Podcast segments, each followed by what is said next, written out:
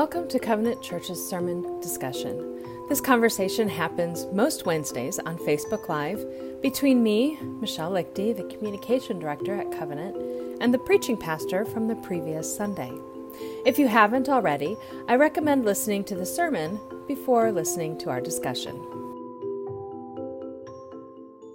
Good afternoon. I'm Michelle Lichty, and I am here this afternoon with David Henderson. Hi, everyone. Hello, and we are here to discuss your sermon from this past Sunday um, from the the sermon series "Look to the Rock," and the title of the sermon was "Bedrock Beliefs." So, and the sermon gets its the series gets its title from Isaiah fifty one one. Um, Look to the rock from which you were hewn.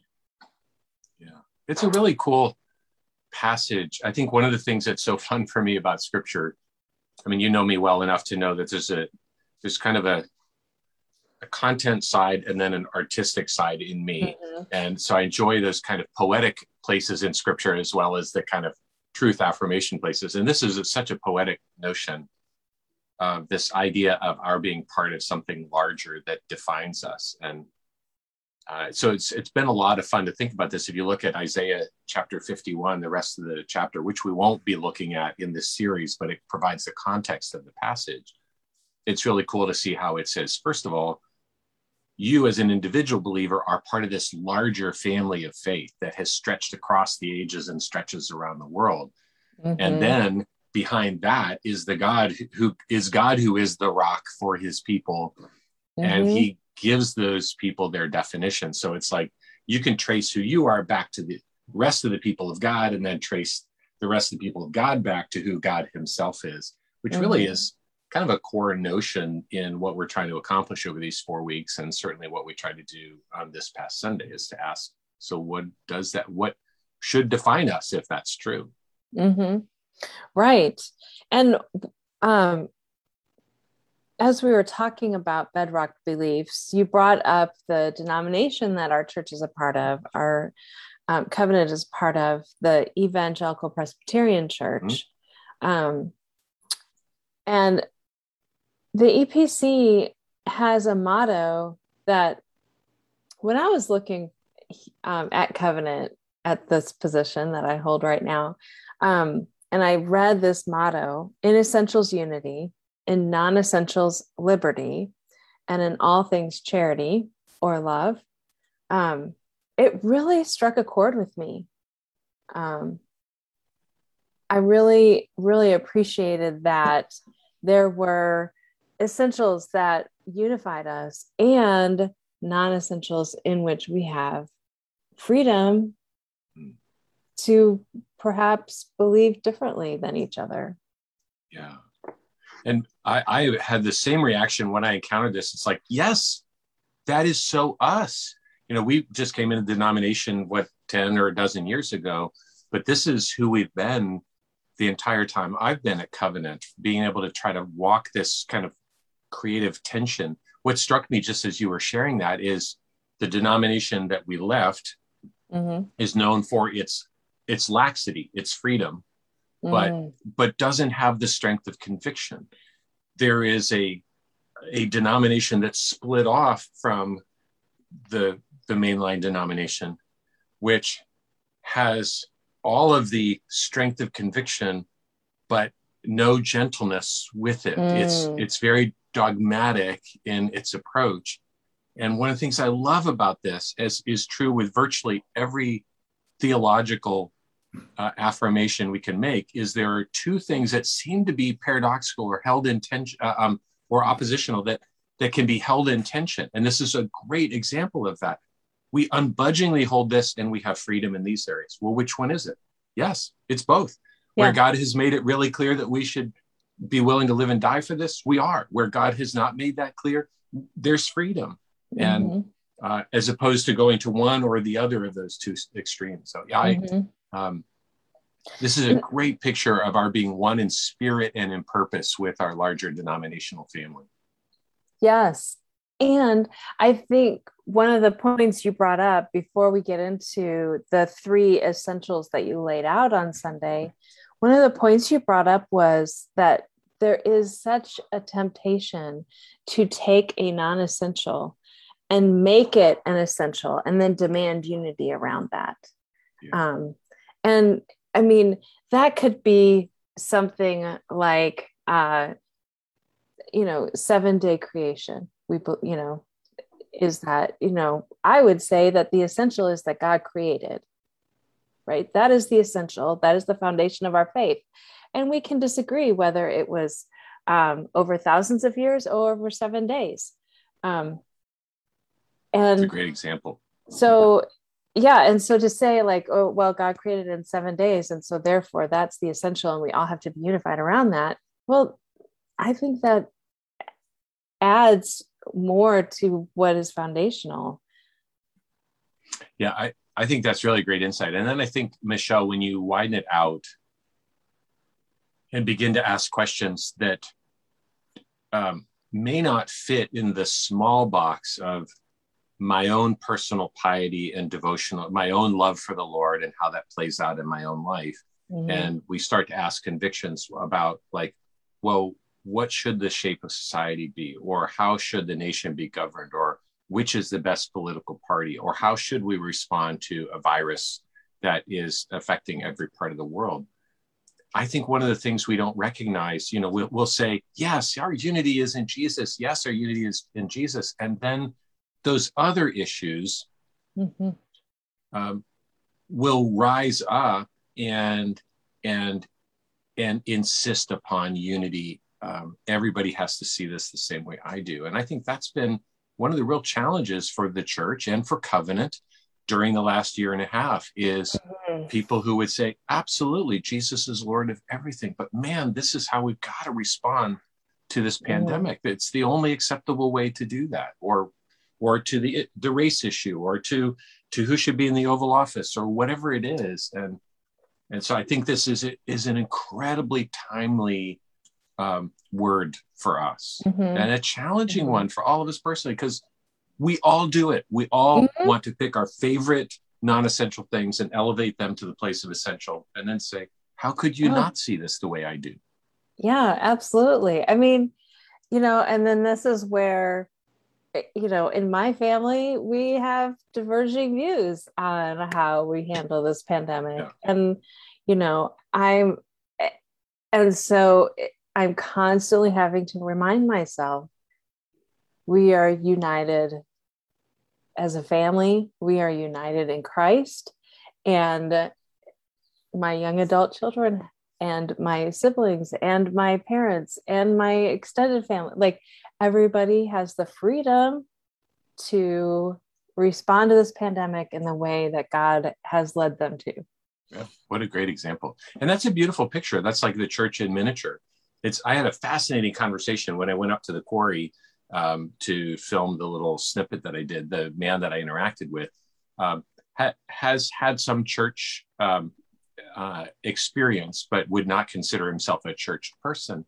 And somehow, our in the hour and a half we had together, our conversation wandered over into some of these things that are kind of social issues on the on the horizon. And and he said, you know, the thing I just don't understand is why why people in the church can't just sit down and say, So, what are your views on this? Hmm. Hmm, that's interesting. Tell me more about that. That's interesting. I can kind of agree with you on that. Could I share my perspective? And and that he said, What? I, I can have those conversations with people. Why can people in the church not have those? And it's like, uh, yes, you're yeah. right. You're right. exactly. Yeah. Exactly. So I, I think this this is such a sweet invitation for us to live into more and more. And I do want to say, you know, there are some places where some of this has gurgled up of that impulse in us to make non-essentials essentials or to want to insist that everybody see things the way we do and then to hunker down into camps when we don't. But this is so much the heart of so many who are part of the covenant family. And it's who we want to be. Mm-hmm. In essentials, unity. We want to stand strong in our convictions And then in non essentials, freedom. Mm-hmm. And we want to acknowledge yes, the scripture is authoritative, but there are differences in the way people interpret some of these issues, like you said, age of the earth. And in all things, love, not uh, resentful tolerance, but mm-hmm. love. This is part of the mm-hmm. beauty of mm-hmm. who we are as the body of Christ. Mm-hmm. We are mm-hmm. centered on one thing, which is Jesus, and mm-hmm. not not also the political party that we're aligned with, or whatever. It just to pull that out of the air as an example. Yeah, yeah, exactly. And um, speaking of Jesus, yeah. that was that is the first essential belief that you laid out is that um, Jesus alone is King of Kings and Lord of Lords. Um, and yeah, it was striking to me, Michelle, as I came into this, thinking about these essential beliefs. I, um, you may remember that I paused for a moment with this word belief and mm. contrasted faith mm-hmm. and religion and it was I, would never gone back and kind of traced back i had with the word belief i mean i knew that that was a very relational word mm-hmm. but i hadn't done the same thing with the word religion and it was fascinating to to learn that the roots of the word mean uh, scrupulous observance and wow mm. what a what a characteristic way so many people view religions. I have to do this i have to do this i have to do this i have to do this. It's very impersonal very rule bound mm. um, and and how cool to think of christianity as a as a trust as a confidence as a faith as a relationship um, as a, that's exactly right. Yes that as it's a, a relational thing we're talking about. So that just leads straight to the person mm-hmm. whose nature and character whose living risen presence defines every part of the church worldwide but also this particular local congregation. Right. Yes, and and as we talk through these essential beliefs, um, if there were two questions that you asked of each one of them, and one question was, "What are the implications of this truth to me?" and "What are the, the implications of this truth to us as a body of believers?" And um, I I have to be honest. okay, I'm laying it on the line here. I was like, I I really I generally really don't like having the same question for every point. Like, you know, I'm like, ugh, same question. Okay, whatever. You like it just doesn't stimulate a lot of hmm. thought or just or reflection in me. And so it's just a personal preference. so love it. Kind of, Thanks for putting that out there. That's, that's kind great. of where I was with this. And then I have, and then, you know, I was like uh, at the staff devotions on Tuesday morning, we went through those implications and um, in that, and I was in that devotions in smaller groups. And I was like, oh, no, that's a real question. I love it. I love the honesty. Well, and and that's yeah. Could David couldn't you have been more artful than this? But actually, um, what what is what struck me? Those questions force themselves upon me because the I mean, the more I thought about this, the more I thought these are not just dead affirmations. These aren't things we stick in a box and stick in the attic of the church somewhere and say, well, when we need to find them, what are those essential beliefs we have? So I know they're lying around here somewhere. Let's go mm. hunt for them. It's actually just the opposite. These are living convictions.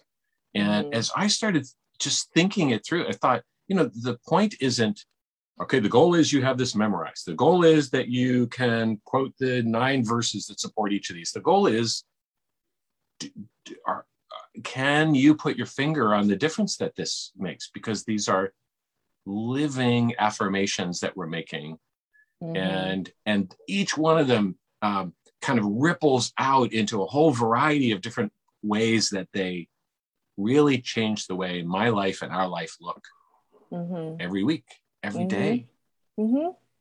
yeah and one of the implications from this first one that was brought up in staff devotions is that is that question of am I Christ focused or am I task focused today? Mm. And I thought, oh, wow. And I thought back to Sunday afternoon. I was wrapping things up at church, one of the only ones left in the building, and somebody walked in late hmm. and needed a pastoral touch. And I'm like, I'm not a pastor. Like, compassion is really low on my list of spiritual gifts. And, um, and as I reflected on that interaction that I had with this person, I thought, oh, I was constantly going back and forth between those two. Like, I have tasks to finish and I need to be present. I have tasks to finish and I need to be present. Um, and it just was a good reminder to me that my list may be 20 things long, but I need to be focused on Christ and on his person, on who he is and what he has for me today. Mm-hmm. Wow, that's so good. Yeah, the the the um, the moment arrives so subtly when me living my life for Jesus flips upside down and becomes about me instead of about Jesus. Mm-hmm. And and it's it just we do that so easily. We do that rollover so easily, and yeah, that deeper um, mindfulness of the fact that everything that I do is also for him. So what's on my list, it needs to be under his lordship. And this interruption, which may actually be an appointment that he planned that I wasn't aware of, um, mm-hmm. is also um, under his lordship. So is whatever free time or rest I feel I need. So is, I mean, he sees it all. I see snippets of it, and um, and then that relational dynamic to be able to to turn and say, Jesus, what do you think? Mm-hmm. what should I do now? Um, mm-hmm. Help me. How do I? I don't feel like I have time for this. You know these other things that are pressing priorities. So what would you have me do? order this for me. And mm-hmm. oh, there's such yeah. freedom in that and such right. joy. Yeah. Yeah. Yeah. I was thinking about where I on this one, one of the things that just struck me, um, kind of going through, wow, this is this really is the this living center of our faith that the christian life boils down to following jesus that the goal of christian maturity boils down to becoming like jesus. The the the end the fulfillment of our hope is going to be with jesus for eternity. Mm. the the essence of christian leadership is is our leading others as we are led by jesus. And uh, our final authority is jesus what what you say goes. Mm-hmm. yeah. And and we know what jesus says because we have the bible. You know we um, should make that one of our essentials. That's really good. Yeah. So the second essential is that the bible is trustworthy and authoritative. Did i say that right? Yes absolutely. Authoritative. It just always sounds a little odd to my ear um so and i think the one thing that in this point that i really was like oh that's a good reminder to me is that the Bible is trustworthy and authoritative in particulars and in principles. And I'm I thought, oh, that's good because there's so many times when we just think of, oh, that's a biblical principle, oh, that's a biblical principle, mm-hmm. um, and not necessarily, oh, wait, the Bible does does it does address the particulars of who I am to be as I live my life. Yeah, that's right. And it's its particulars still apply. I mean, what it's interesting.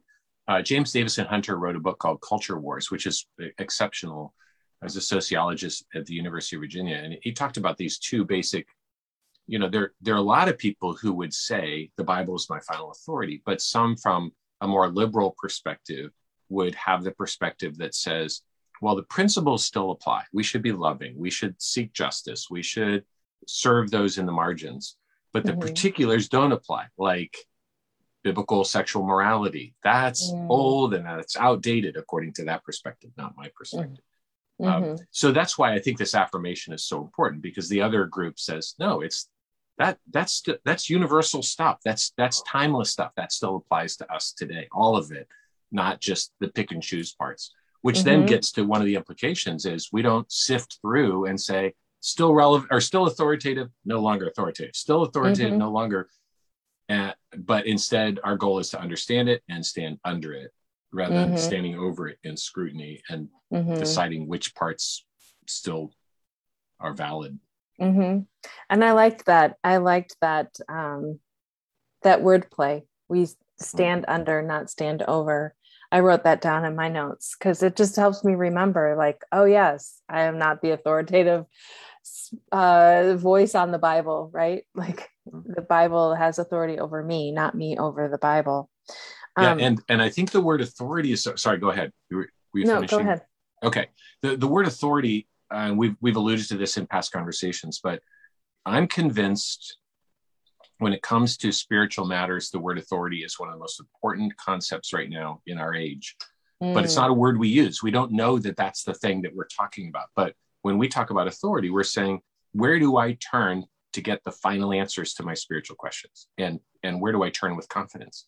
And and when you begin to ask that question, as you're having a debate with someone or a conversation with someone who's saying, no, I think kind of anything goes as it relates to sexuality is great, you know, kind of um, what whatever you see as love is love. And and to be able to say, so where, you know, tell me about that. What's the origin of that idea? Where did you, where, how did you arrive mm-hmm. at that? Well, uh, it just feels right. Or uh, that's what I was taught in this class, or it's it's, it's just interesting. Oh, so there is a source of authority that's behind that, and then you can have a really fruitful conversation. I mean, debating that's right, that's wrong, that's right, that's wrong. We get mm-hmm. nowhere mm. except in right. just entrenched camps.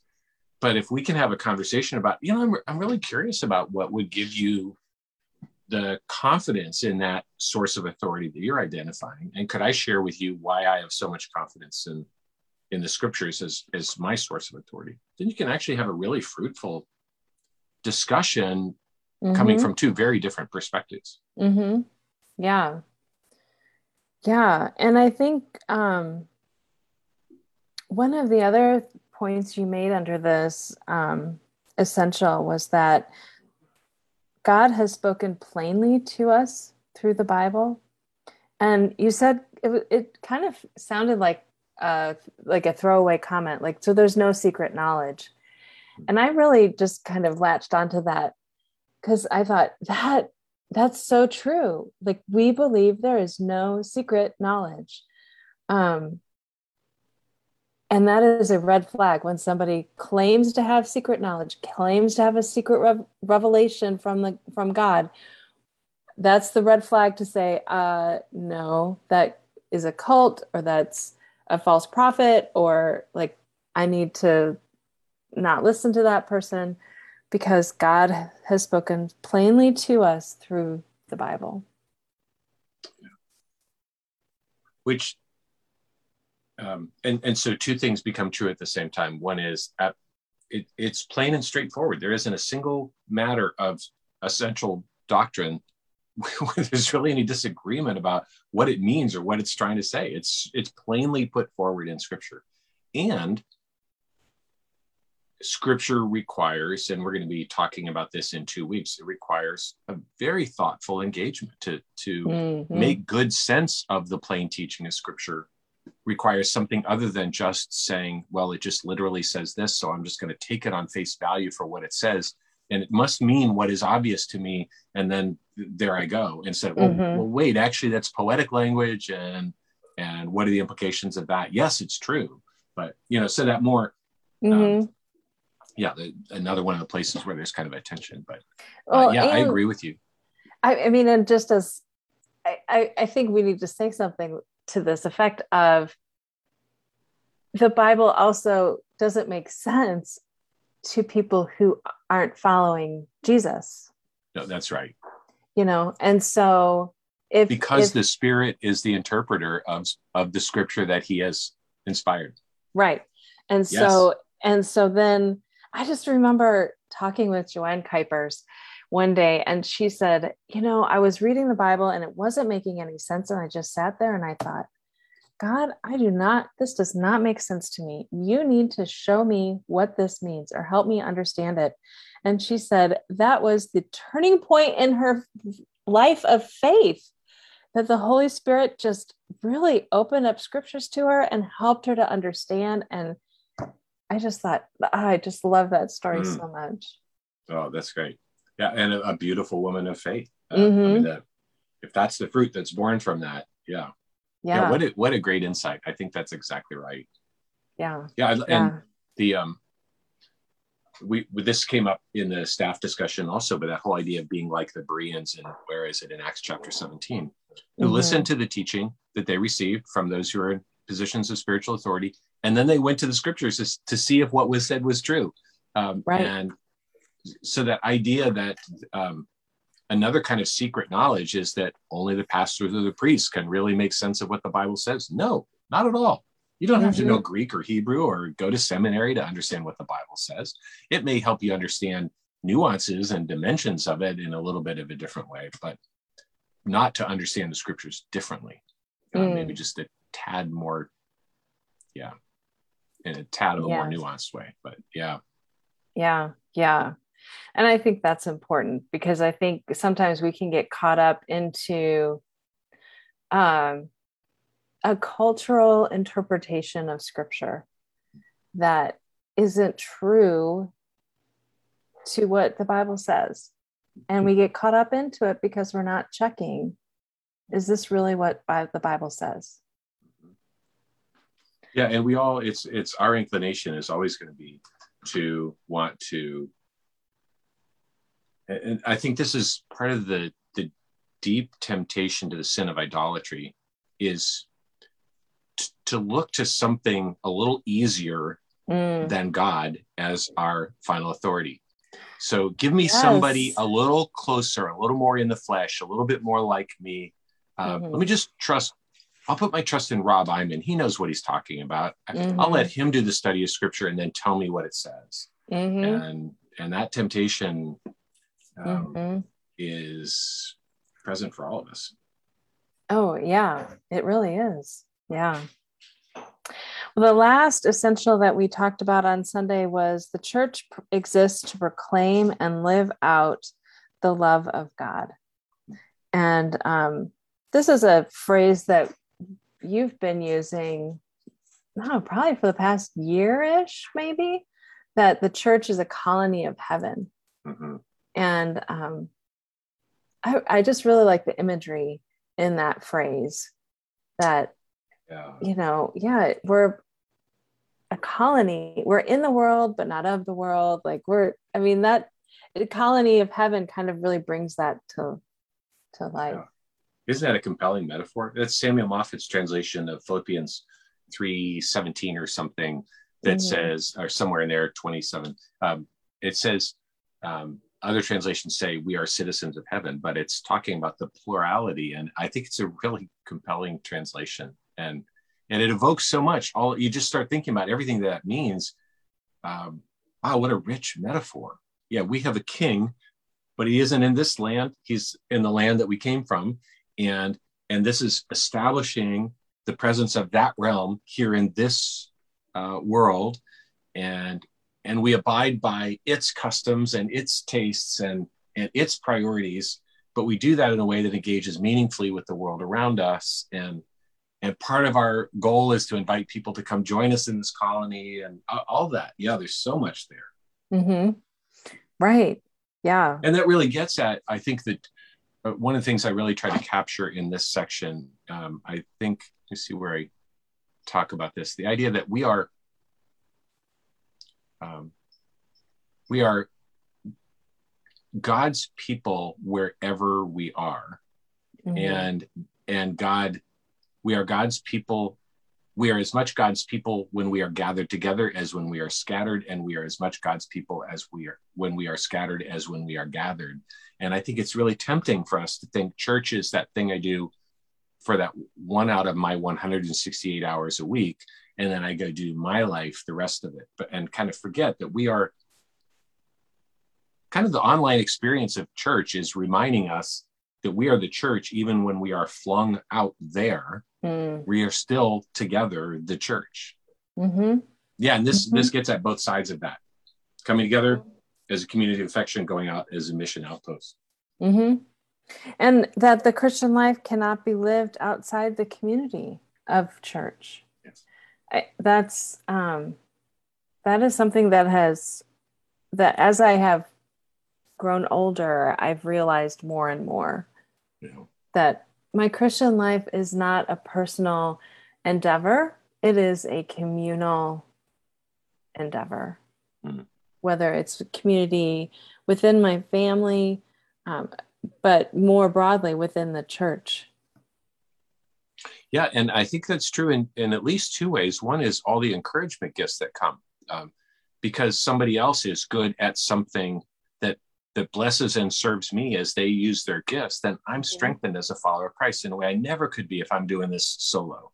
Mm-hmm. And there are also friction gifts that come in the body where I mm-hmm. um, I am alongside someone who is a different age than I am. And I have to work a little harder to relate to that person or is a different ethnicity. And I have to not just work harder to maybe understand language, but to understand culture and, um, and people who are in positions of spiritual authority that there's friction always there it's like well this how i would this isn't how i would lead this place you know that mm-hmm. um, but all of those become means in the hands of god to form us into more christ-like people so both the encouragement gifts and the friction gifts are so crucial i think mm-hmm. to the mm-hmm. to the forming us into the likeness of jesus that god means to do mm-hmm. through the body mm-hmm. yeah yes i would agree and so many times we think of those frictions um, and conflict and frustrations as uh, hmm, as problems as uh, oh, take this away from me. Yes, yes, yes. You know, like, uh, you know, what the, the, uh, the, the phrase is always, well, my job would be easier if it weren't for the people, right? Like, I think that's in every industry. Yeah. And it, and and the reality is, well, you, would you have a job if it weren't for the people? Probably right. not. So yeah, yeah, we are, are so much the richer as people of God in the family of God. Mm-hmm. Yeah, absolutely. We are. And as we end, do you have any last comment that you would like to leave us with?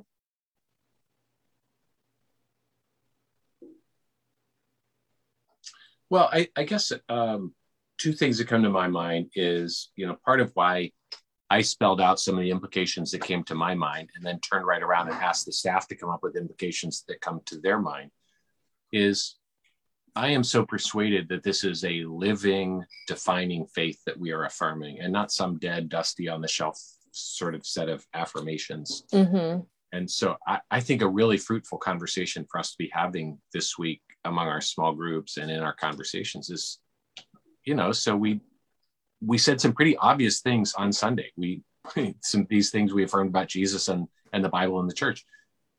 But what are the implications of that? And what would it mean for us to live more uh, lives that more reflect those affirmations we make? Mm-hmm. I think the mm-hmm. other thing that I would just say is I think this whole series, this whole four week series, will really be a fun time for us to keep clarifying the question what makes covenant covenant?